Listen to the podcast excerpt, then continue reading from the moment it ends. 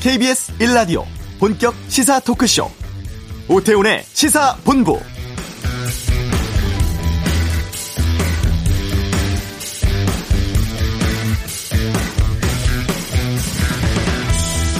오늘 0시 기준 코로나19 신규 확진자 587명이고 또 어제 하루 동안 백신 1차 접종하신 분들이 65만 7천 명이었습니다. 어, 접종 시작했던 지난 2월 말 이후 하루 최대 규모인데요.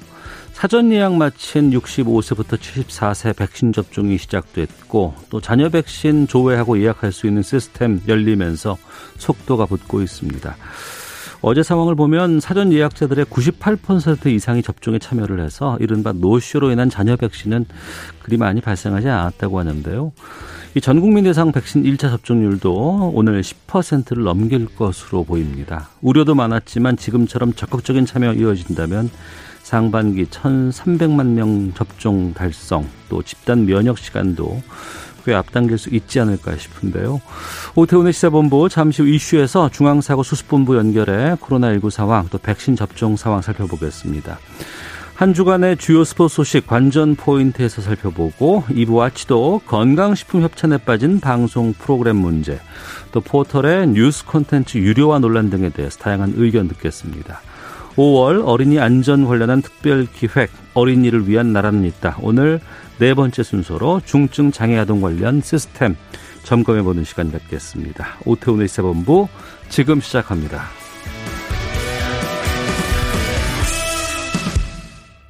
네. 코로나19 신규 확진, 이 하루 평균 확진자 수는 지난주에 비해서 조금 줄고 있다곤 합니다만, 그럼에도 뭐 유흥시설, 종교시설, 이 집단 감염 여파가 계속 나오고 있습니다. 지금 상황 어떤지, 또 백신 접종 어떻게 진행되고 있는지, 또 인센티브 여러 가지 방안 내놓고 있다고 하는데, 여기에 대해서 좀 여쭤보죠. 아, 중앙 사고수습본부 연결하겠습니다. 손영래 사회전략반장 보건복지부 대변인 맡고 계십니다. 연결하겠습니다. 안녕하십니까? 예, 안녕하십니까? 예. 지금 이 코로나 확진자 추세는 어떻게 판단하고 계십니까? 어, 지금 최근 한 5주 정도 동안 계속 예. 어, 하루 국내 환자 기준으로는 한 580에서 590명 정도 환자가 발생하고 있습니다. 예. 그러니까 다시 말해서 환자가 또 큰 폭으로 증가하지도 않고 음. 그렇다고 유행이 뭐 축소되지는 않은 상태에서 어느 정도의 한 상태를 계속 유지하고 있는 중이라고 보입니다. 네. 그러니까 뭐 그동안 있었던 뭐 확진율이라든가 아니면은 뭐 감염 재생산 지수 이런 지표 같은 거 있잖아요. 예. 이런 건 변동이 어떻습니까? 어, 지금 전체적으로는 감염재생산 지수는 1을 중심으로 폭 올랐다 내렸다 하는 식으로 가고 있는 중이고요. 네. 그리고 이제 아무래도 지금 힘드는 경향들을 보고 있으면 음. 어 좀 소규모 접촉에 의한 확- 확- 그 감염들 네. 제가 이른바 확진자 접촉이라고 불리는 부분들이 한 50% 가까이 지금 나타나고 있어서 음. 일상 속에서 작은 만남이나 우연한 접촉에 의해서 감염되는 확률이 좀 높아졌다라고 평가할 수 있을 것 같습니다. 네, 최근 해외 사안 보면 뭐, 인, 뭐 인도는 이전부터 그랬고, 뭐 일본이라든가 타이완 쪽에서 계속 이제 확산이 막 급증하고 있는데, 우리도 3월 이때부터 4차 어, 뭐 유행 시작될 거다 이런 전망도 있었는데 그 정도는 아닌 거죠 지금.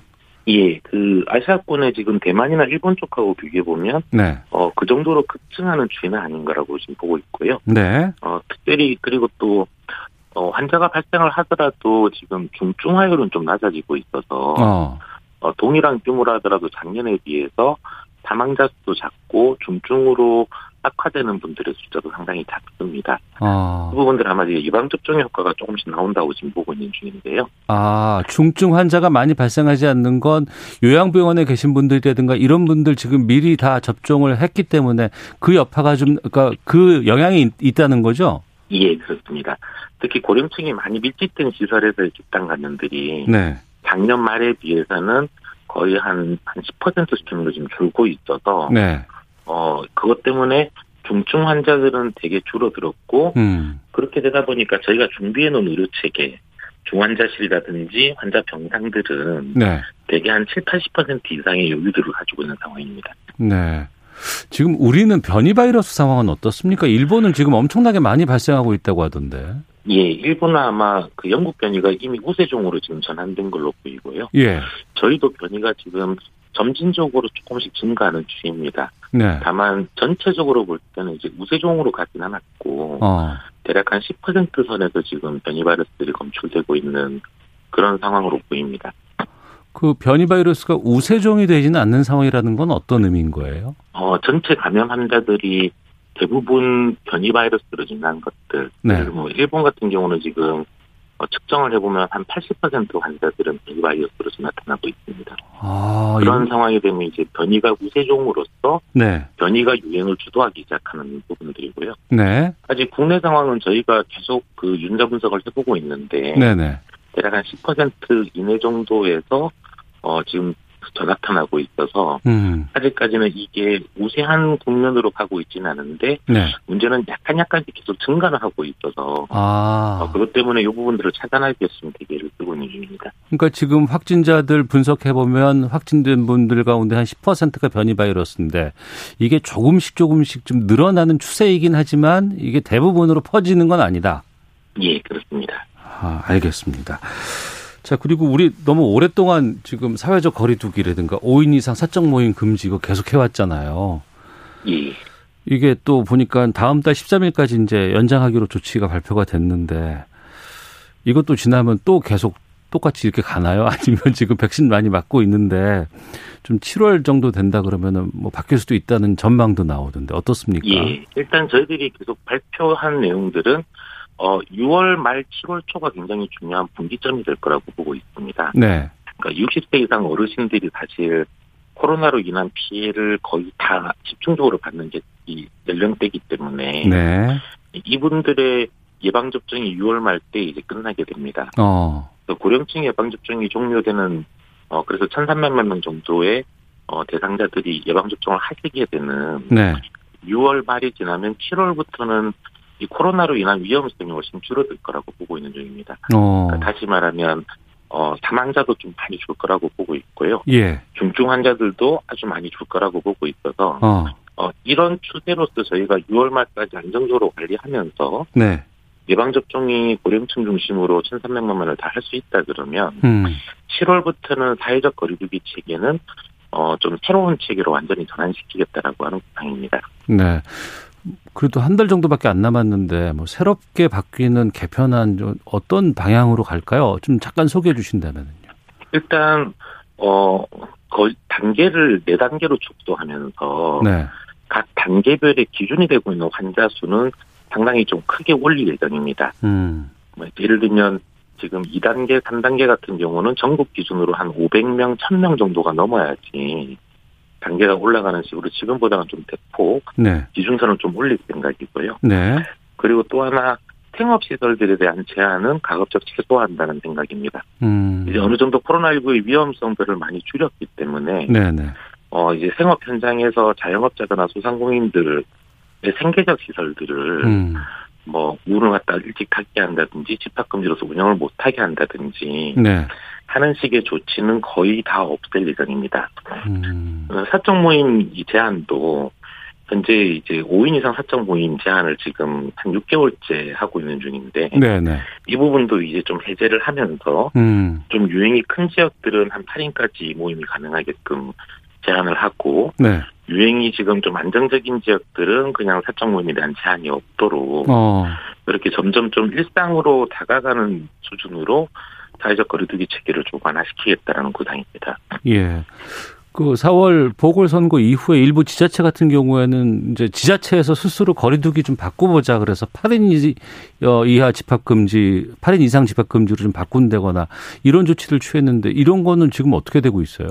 예, 고 지금 말씀드린 새로운 사회적 거리두기 체계를 일부 지역에서 시범적으로 시범 사업을 해보고 있는 중입니다. 예. 대표적으로 좀 유행이 많이 안정화돼 있는 경, 경, 경, 경남 지역하고 어. 경상남도 그리고 전남 지역, 전라남도 쪽에서 이런 사회적 거리두기 체계를 좀 새롭게 적용시키면서 8인까지 모임을 허용한다든지 예, 예. 혹은 운영시간 제한 자체를 다 없애고 어. 생업시설들을 다 운영하게끔 하면서 어, 적용을 해보고 있는 중입니다. 현재 한 2, 3주 정도 운영을 하고 있는 중인데 네. 어, 어, 예방접종이 계속 좀 증가하면서 같이 맞물려 들어가서 운영이 되는 걸 보니까 음. 아마 거기에서 크게 유행이 확산되거나 하는 모습들은 보이고 있지 않아서 네. 저희가 아까 말씀드린 것처럼 7월부터 이렇게 재편해서 어, 새로운 거리두기 체계를 시행하는데 큰 문제가 없을 것 같다고 판단하고 있는 중입니다. 어.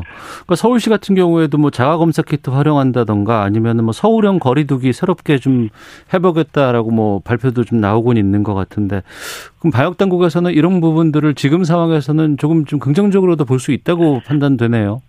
예, 그렇습니다. 다만 이제 서울은 좀 어, 아직 전국에서 가장 환자가 많이 발생하고 있는 지역이다 보니까 예. 서울시도 그 서울형 거리두기 체계라고 하는 거를 전문가들과 함께 좀 상당히 심층적으로 검토해보고 있는 중이고요. 음. 아마 그런 과정들을 좀 거쳐서 저희 방 서울시가 좀 충분히 상의를 해서 네네. 아마 7월부터 좀 이 새로운 거리두기 체계의 재편과 함께 서울 쪽의 방역 체계도 좀 바꿀 수 있을 거라고 보고 있는 중입니다. 알겠습니다.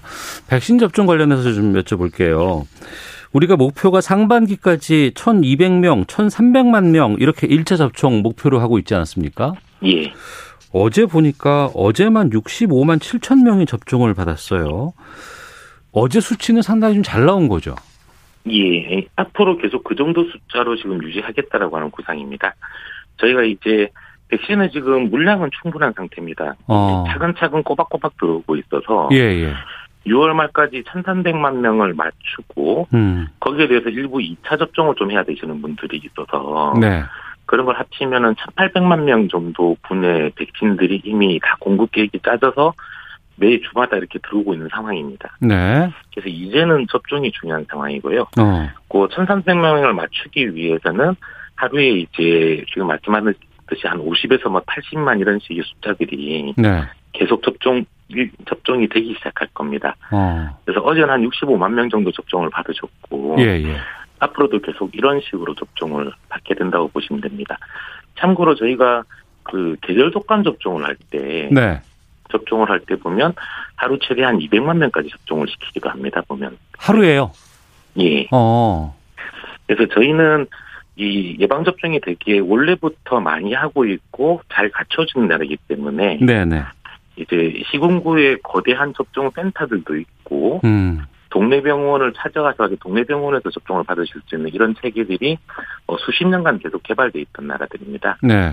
그렇기 때문에 저희가 접종을 본격적으로 가동하기 시작하면은 어, 하루에 50만, 60만, 70만 정도의 접종을 실행시키는 게 음. 그렇게 어려운 상황은 아니라고 보고 있습니다. 네. 어제 오후 1시부터 네이버라든가 카카오 뭐 앱 같은 걸 통해서 이제 자녀 백신 맞을 수 있는지 그, 바- 그 우리가 확인할 수 있- 있게 됐잖아요, 시스템이. 예. 근데 보니까 다 0이고 지금도 없음 이렇게 나와요. 이거 그리고 또 아무래도 그 좀 젊은 분들은 일부는 어, 나 빨리 이거 자녀 백신 맞고 싶다라고 계속해서 찾아보는 분들 계시는데 이 시스템 통해서 젊은 사람들은 이 시스템을 통해서 맞을 수 있는 거잖아요. 당분간은. 예, 그렇습니다. 근데 이 잔여 백신이라고 하는 게 어, 발생하는 시간대가 있습니다. 예. 그러니까 예약을 하셔서 그날 쭉 놓다가 어. 이게 이 백신 앰플이라 그럴까요? 그 백신 병을 열면 예. 어, 예를 들면 일곱 명까지 맞출 수 있는데 네.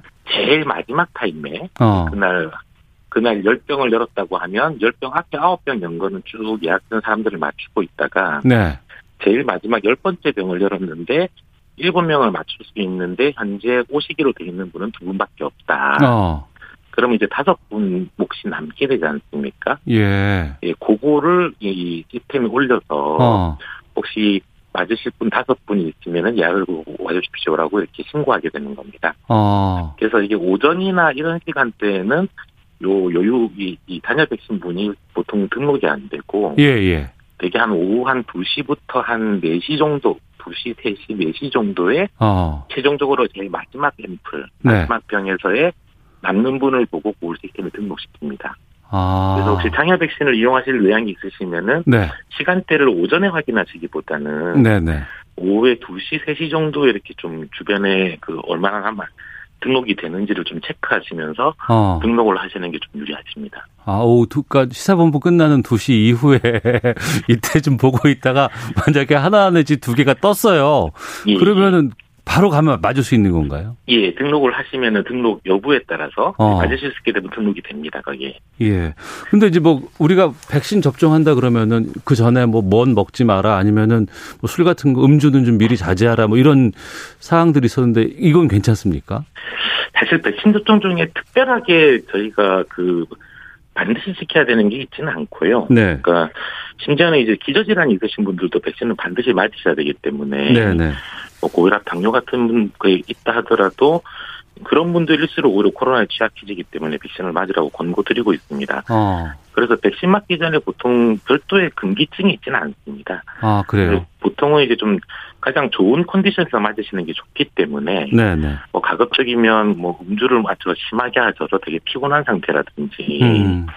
뭐 심한 운동을 하셔가지고 좀 그다음에 몸 상태가 안 좋은 이런 점들을 좀 피해 달라라고 어, 말씀을 드리는 거지 네. 그게 사실 절대적인 금기준들은 아닙니다. 어.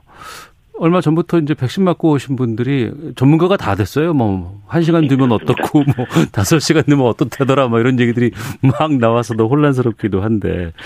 알겠습니다. 아, 저도 좀 빨리 백신 맞고 싶은 생각이 좀 간절해서요. 예. 아무래도, 어, 좀 접종률을 높여야 되고, 또 접종하신 분들에 대해서는 좀 여러 가지 좀 혜택을 주기 위한 뭐 지원 방안 같은 것들 정부에서 발표를 했습니다. 그거 보니까 그 7월 되면 뭐 1차 접종자도 뭐 모임 제한 해제한다거나 아니면 야외에서 마스크 착용하지 않아도 된다 이런 발표 나왔는데 이거 좀 설명해 주시죠.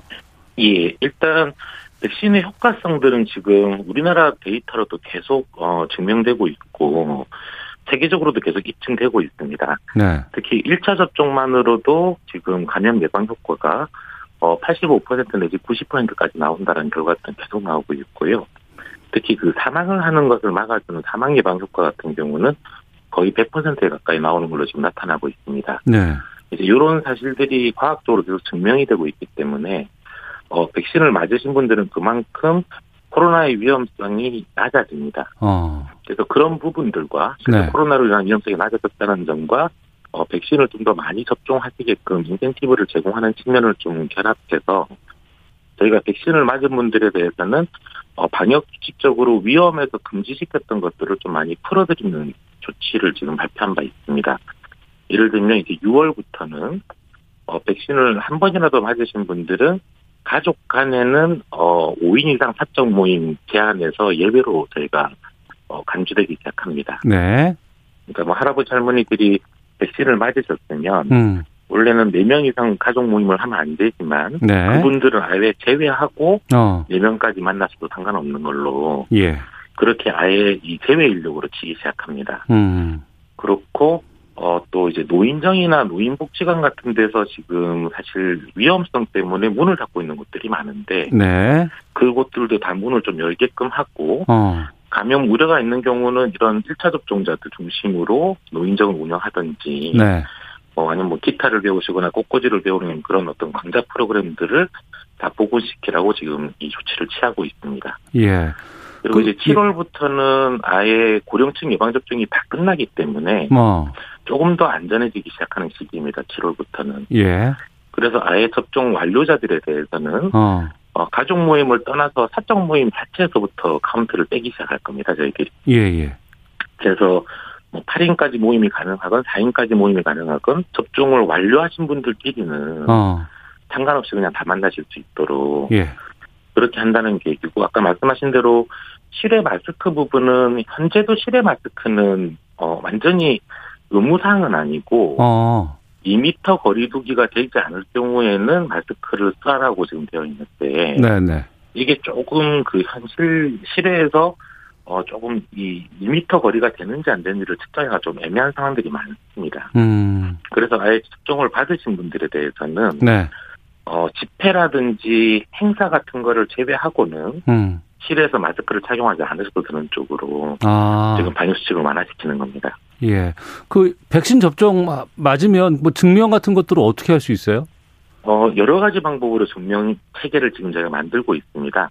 우선 스마트폰 앱으로 증명할 수 있게끔 어. 스마트폰을 통한 증명 시스템도 지금 만들어져 있고요. 예, 예. 그리고 이제 그 질병관리청 예방접종 전산 시스템이나 음. 홈페이지 네. 혹은 정부24라고 정부의 민원을 처리하는 홈페이지 등에서 종이로 출력도 가능하십니다. 음. 그리고 아예 주민센터를 방문하셔서 거기서 출력도 가능하고 백신을 접종하고 나오시는 의료기관에서도 네. 어, 종이 출력이 가능하게끔 음. 이런 시스템들은 여러 가지로 지금 만들어서 좀 쉽게 본인이 스마트폰으로 들고 다니시거나 네. 아니면은 접종 증명서를 종이로 가지고 다니실 수 있게끔 체계를 만들어 놨습니다. 알겠습니다. 8289님께서 코로나19에 있어서 백신 접종 가장 중요한 건 신뢰성이라고 봅니다. 앞으로도 계속 노력해 주시면 감사하겠습니다. 라고 의견도 보내주셨는데, 아, 아무래도 이제 불안감 해소할 수 있도록 노력하는 것들도 함께 좀 이어가야 될 것 같습니다. 끝으로 청취자분들께 하고 싶은 말씀 있으시면 좀 해 주시죠. 예. 6월 말까지 고령층, 60세 이상 고령층 분들이 백신을 접종하시는 게 무엇보다 중요합니다. 어, 현재 전체적으로 한 65% 정도 예약을 하신 상태인데, 저희 방역당국 생각은, 어, 맞으실 수 있는 이 고령층 분들을 모두 예방접종을 하시는 게 음, 본인을 위해서도 가장 좋고, 그리고 우리 가족 간의 감염을 막기 위해서도 좋고, 우리 사회 전체를 위해서도 되게 중요한 일입니다. 네. 그래서 좀 어, 아직 예약을 하지 않으신 어르신들은 꼭 좀 서둘러서 어, 6월 3일까지 제가 예약을 받고 있기 때문에 네. 접종 예약을 좀 하시고 예방 접종을 받아주실 것을 좀 당부드립니다. 알겠습니다. 여기까지 듣겠습니다. 고맙습니다. 예, 감사합니다. 네, 지금까지 아, 손영래 중수본 사회전략반장 겸 복지부 대변인과 함께 말씀 나눠봤습니다. 자, 교통정보 확인하고 돌아오죠. 교통정보센터 김민희 리포터입니다. 네, 오늘은 금요일인 만큼 오후 교통량이 많겠습니다. 지금 도로 정체는 돌발 구간 중심으로 이어지고 있는데요. 수도권 제일순환고속도로 판교에서 일산 쪽으로는 먼저 소래터널에서 송내 사이로 여전히 지나는 차량들이 많습니다. 더 가서 자유로나들목 부근 사고는 이제 갓길에서 처리 작업을 하고 있는데요. 정체는 뒤로 김포 부근부터 이어지고 있습니다. 이후 구리에서 판교 쪽으로는 토평에서 상일 사이로 속도 줄여 지납니다. 경부고속도로 부산 쪽으로는 잠원부터 서초 사이와 이후로는 기흥 휴게소에서 오산 사이로 교통량 꾸준히 많고요. 통영 대전고속도로 대전 쪽으로 통영 2터널 부근 1, 2차로에서는 장애물을 처리하고 있습니다. 그 밖에 서울시내 내부순환로 성수분기점 쪽으로 연희램프 부근 3차로에는 고장난 차가 서 있고요. 더 가서 홍지문 터널 안에서는 사고가 나면서 2차로가 막혀 있습니다. 이 때문에 부근으로 정체 심해졌습니다. 반대 성산대교 쪽으로 홍지문 터널 안 1차로에는 고장난 차가 서 있습니다. KBS 교통정보센터였습니다.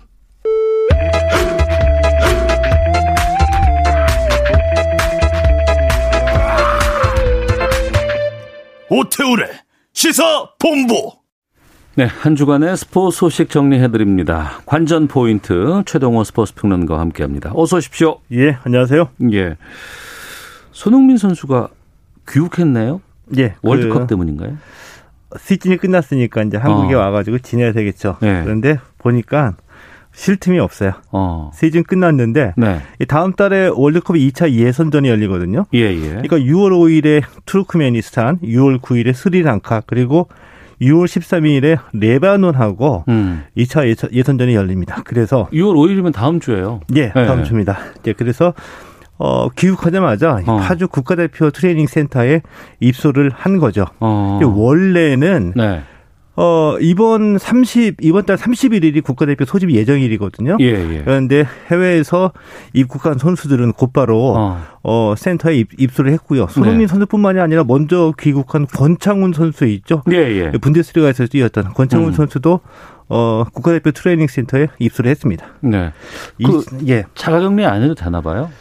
자가격리가 2주 동안 자가격리 해야 되잖아요. 예. 예. 자, 그런데 2주 동안 자가격리를 하게 되면은 어, 대표팀 경기를 치를 수가 어. 없는 상황이라서 예, 예. 특별히 어. 어, 방역 당국이 자가 격리를 면제를 해줬습니다. 그런데 예, 예. 음. 예. 무조건적인 면제는 아니고 일단 어, 귀국하게 되면 공항에서 코로나19 검사를 하죠. 네. 그 음성 반응이 나왔을 때 음. 면제를 해주는데 대신에 예. 어, 국가대표 트레이닝 센터에 입소를 해서 이 국가대표 트레이닝 센터를 코호트 격리합니다. 그러면 그 바깥으로 출입이 아. 예, 예. 금지되는 거고 예, 예. 관계자 이외 분들의 음. 어, 센터 방문도 제한이 되겠죠. 아, 그렇군요. 이- 이거 이번에 하는 게 2차 예선이라고요? 어, 예, 그렇습니다. 우리가 2차 예선이 이 코로나19 때문에 중지됐었거든요. 그래서 네. 좀 기억이 가물가물한데 어. 어, 상징적인 경기가 하나 있죠. 2차 예선 평양 원정 경기 했었잖아요. 북, 북한하고 아, 그랬었나요? 그때 예. 무관중 무중계 경기 해가지고 아, 맞다, 맞다. 한번 예, 난리가 예, 났었잖아요. 예, 맞습니다. 예, 예. KBS에서도 어. 그 중계 준비 한해 열심히 만에 막 하고 했었는데, 했었는데. 예, 예. 이게 이제 우리가 그이 2차 예선 H조에서 네. 2승 1무 승점 7점으로 현재 1위거든요. 네. 원래는 2위였다가 어. 북한이 2차 예선전 참가를 포기를 했습니다. 아, 그랬죠. 예. 그래서 이 북한과의 경기 전쟁이 전부 다 무효화되면서 우리가 음. 1위로 어, 올라서게 됐고요. 네. 2차에서는 이제 다섯 개 팀씩 여덟 개 조로 나뉘어 가지고 진행이 되고 있는데 음. 각조 1위 여덟 개 팀 플러스 어, 각조 2위 여덟 개 팀 중에 상위 네 팀 네, 네. 그래서 12개 팀이 최종 예선전에 올라서 음. 본선 티켓을 다투게 되죠. 네. 우리가 그럼 조 1위가 됐기 때문에 좀 아무래도 혜택은 좀 꽤 있겠군요. 어, 이게 2차 예선이 원래 홈앤드 어웨이로 진행이 됐었거든요. 네네. 자, 그런데 코로나 때문에 불안하다. 어. 그래도 안전한 나라에 모여서 어. 한 번에 다 치르자. 아. 그래서 이제 경기도 고양시에서 이제 나머지 잔여 경기가 다 열리게 되는데 네. 우리 홈 경기장이잖아요. 음. 홈 경기장이고 뭐 투르크메니스탄, 스리랑카, 레바논인데 당연히 우리가 아, 1등 그럼요. 해야죠. 예. 자, 그러면 프로축구로 좀 가보겠습니다. K리그에서 전북 현대면 뭐 가장 최정상 팀인데 예.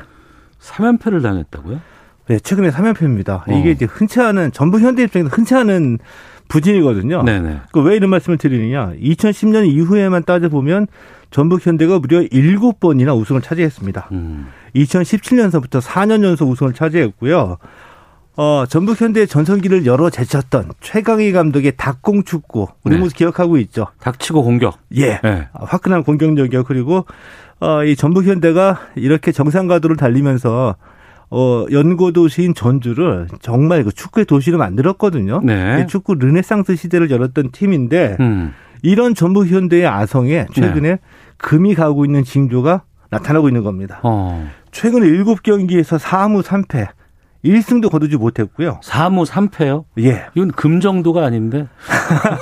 앞으로 남은 일정이 있으니까 좀 네. 지켜 반전을 일어날지 지켜봐야 되는데 예, 예. 이 K리그에서 3연패를 기록했고요. 예. FA컵에서는 3부 리그 팀인 양주 시민축구단의 승부차기에서 패했습니다. 그래서 8강에 올라가지 못했어요. 음. 야, 이건 방심한 결과겠죠. 자, 이제 전북의 순위가 이제 3위까지 내려왔는데 올 시즌 K리그 축구 어, 판도 4위권에 예년과 좀 달라지는 겁니다. 전북 음. 현대 이름이 1위에서 지워지면서 울산 현대가 1위로 올라갔고요. 네. 수원 삼성이 오래간만에 올 시즌 두각을 나타내고 있죠. 2위에 음. 올라 있습니다. 그리고 3위가 전북 현대인데 어, 최근 10년간의 판도와는 조금 차이가 드러나고 있는 거죠. 갑자기 이렇게 흔들리는 원인 같은 게 있을 것 같은, 이- 같은데. 두 가지 정도 확실하게 말씀드릴 수 있는데 네네. 자, 일단 이 스포츠에서 흔히 쓰여지는 표현입니다. 왕조 시대. 음. 그러니까 최근 10년간은 K리그에서 어, 전북 현대 왕조 시대였거든요. 네. 근데 이 왕조 시대를 누리다가 몰락하는 팀에서 나타나는 공통적인 현상이 나타나고 있어요. 어떤 현상입니까? 주축 선수들이 전부 다 노쇠화하는 거죠. 아, 나이 그런데 들어서. 예. 유망주를 길러내지 못한 거죠. 예, 예. 안주하고 있었군요. 아. 예. 예. 그러니까 이 전북 현대의 주축 선수 뭐 김보경이나 어 한교원, 이용호, 홍정호, 최철순 선수 어느덧 벌써 다 30대가 돼 버렸어요. 예. 근데 이들의 역할을 대체할 젊고 싱싱한 선수를 아직 발굴하지 못한 거고요. 음. 자, 또 하나는 아, 지난해 네. 4년 연속 우승할 때 전북 전북의 그 모라이스 감독이 이 4년 연속 우승을 일궈내고 난 뒤에 팀을 떠났거든요. 예. 자, 그리고 자 올해부터 김상식 감독이 팀을 맡았는데 한마디로 리더십 교체기죠. 음. 자, 이 리더십 교체기에서 아직까지 김상식 감독이 자기 색깔을 드러나지 드러내지 못하는 이 시기에 네. 어, 팀의 노쇠화 증세가 나타나면서 급격하게 전북현대가 흔들리고 있는 거죠. 음. 이런 원인을 살펴보면은 네, 네. 전북이 이 부진 탈출 음. 반전의 계획이 마련해내는 게 네. 쉽지는 않을 것으로 보여요. 특정 어. 선수의 부진이라고 한다면은 그렇죠. 극복이 예. 가능한데 예, 팀 예. 전반적으로 가라앉았기 때문에 아. 좀 어려워 보- 보입니다. 예. 뭐 일부 선수가 뭐 주요 주축 선수가 뭐 부, 부상을 당했다거나 이런 것들과 과는 좀 상황이 달라서 물론 이제 앞으로 경기가 또 남아 있고 좀 기대도 할 수 있겠습니다만 어찌됐건 간에 현재까지는 상황이 상당히 좀 이전과는 좀 다른 그런 거 한마디로 영원한 제국은 역시 없다. 음. 화물심이로. 그렇죠. 예. 달도 차면 기우는 거고요. 예. 네, 알겠습니다. 가만 있어봐라. 이게 일본의 테니스 스타 오사카 나오미 선수가 있는데 프랑스 오픈에서 기자회견을 거부하겠다고 선언했다는데 이게 뭐, 뭐- 뭔 내용인 거예요, 이거? 예, 오사카 나오미라고 테니스 좋아하시는 분들 잘 알죠. 세계 랭킹 2위고요. 예, 어, 세계적인 테니스 스타로 성장한 선수입니다. 예, 근데 모레 자, 프랑스 오픈이 열리거든요. 네. 근데 이 오사카 선수가 아, 자신의 SNS에다가 나는 이 프랑스 오픈에서 공식 기자회견에 참석하지 않겠다라고 음, 선언을 한 겁니다. 네, 왜 참석하지 않겠냐? 어, 똑같은 대답 반복하는 거 지겹다. 음, 그리고 이 언론이 기자들이 이 선수들의 마음에 의심을 불러일으키는 이 질문을 수없이 반복해야 한다. 네, 어, 특히 이, 나, 이 오사카 나미 선수가 언론에 대한 어떤 그 반감을 좀 드러내기도 했는데 네, 경기에 패한 선수를 대상으로서 인터뷰를 하는 거는 음, 쓰러진 사람을 발로 차는 것과 같다. 네, 이렇게 이제 강하게 비유하기도 했고요. 어, 이, 이 공식 대회에서는 공식 기자회견에 불참하게 되면 벌금을 내야지 되거든요. 그러니까 벌금 내겠다. 어. 내가 내는 벌금이 이 정신건강 자선단체에 쓰여지기를 원한다. 이렇게 말도 했거든요. 네, 한마디로 정리하게 되면은 이 선수도 사람인데 선수들이 힘들어할 때 이 음, 선수들을 더 힘들게 하는 질문을 하지 말아라. 네, 네, 뭐 이런 뜻이고요. 네, 충분히 이해가 가요. 음. 이해는 가는데 어, 하지만 이 문제는 이 오사카 나미 선수가 어떤 이 반감을 표시하거나 이 언론 언론과 인터뷰를 거부할 것이 아니라 선수 본인, 본인이 스스로 극복해야 되는 문제라는 말씀을 좀 조언을 좀 하고 싶네요. 이해가 가는데 하지만 그럼에도 불구하고 선수 스스로가 좀 극복해야 되는 것이다. 예. 구체적으로 말씀해 주신다면 어떤 의미인 거예요, 이게? 이 스포츠 스타 중에서 실제로 네. 언론에 대해서 반감을 갖고 있거나 혐오감을 갖고 있거나 아니면 공포감, 기피 뭐 이런 증세를 보이는 선수들이 가끔씩 있습니다. 네, 네. 그 반대로 어. 언론을 반대로 잘 활용을 해가지고 예. 오히려 스타성을 발휘하는 선수들도 있고요. 음. 어, 일종의 이제 그 개인의 프라이버시하고 네. 이 알권리의 충돌이라고 우리가 흔히 얘기를 하죠. 음. 아, 그런데 이 대회 공식 기자 회견은 알 권리와 이 프라이버시의 충돌보다는 훨씬 더 구체적이고 특수한 상황이거든요. 그러니까 일반 기자회견과 달리 좀 대회 공식 기자회견은 좀 차이가 있다. 그렇죠. 어. 왜냐하면은 미디어하고 언론은 스포츠 또는 이 대회의 네. 구성 요소예요. 네. 왜냐하면 미디어는 이 주최 측에서 보면은 이거 중계권 판매를 하는 수, 수입처이고요. 음. 대회를 중계를 하는 거고 언론은 이 대회의 그 광고 효과나 홍보 효과를 높여주는 역할을 하거든요. 예. 공식적인 그 구성 요소라고 볼 수가 있어요. 음. 어, 이, 그리고 이 미디어와 언론을 활용해서 수입을 발생시켜가지고 선수들에게 상금을 나눠주거든요. 예. 예를 들면 이번에 프랑스 오픈 총상금이 우리 돈으로 470억 원 정도 되는데 음. 이 상금을 받고 대회에 출전하는 선수들은 자신들의 이 플레이하는 경기 모습이나 이 대회 기간 동안에 자신의 말과 행동을 이 주최 측이 다양한 이미지나 방송으로 상품화해서 수익을 벌어내라고 권리를 양도한 거거든요. 어. 때문에 이 주최 측에서는 공식 기자회견은 패한 선수도 참가를 해야지 된다. 네, 네. 라고 의무사항으로 정한 겁니다. 음. 그러니까 이 사항을 좀 이해를 해줘야 되거든요. 네. 아, 그래서 이 경기에 패했을 때 음.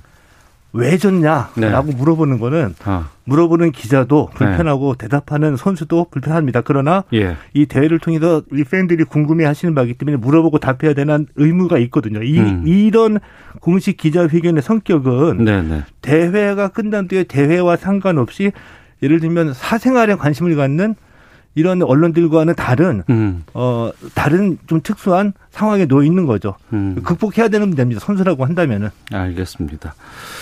어, 김연숙님께서 기자들이 선수분들에게 질문할 때는 조심스럽게 다가가 줬으면 좋겠습니다라는 의견도 주셨거든요. 그러니까 이제 미디어도 그렇고 선수도 그렇고 또 주최 기본적인 측도 예의. 좀 예. 윈윈할 수 있는 그런 상황이 됐으면 좋겠다는 생각이 들고 과도한 질문 같은 것들 정말 자제했으면 좋겠다는 느낌이네요. 예.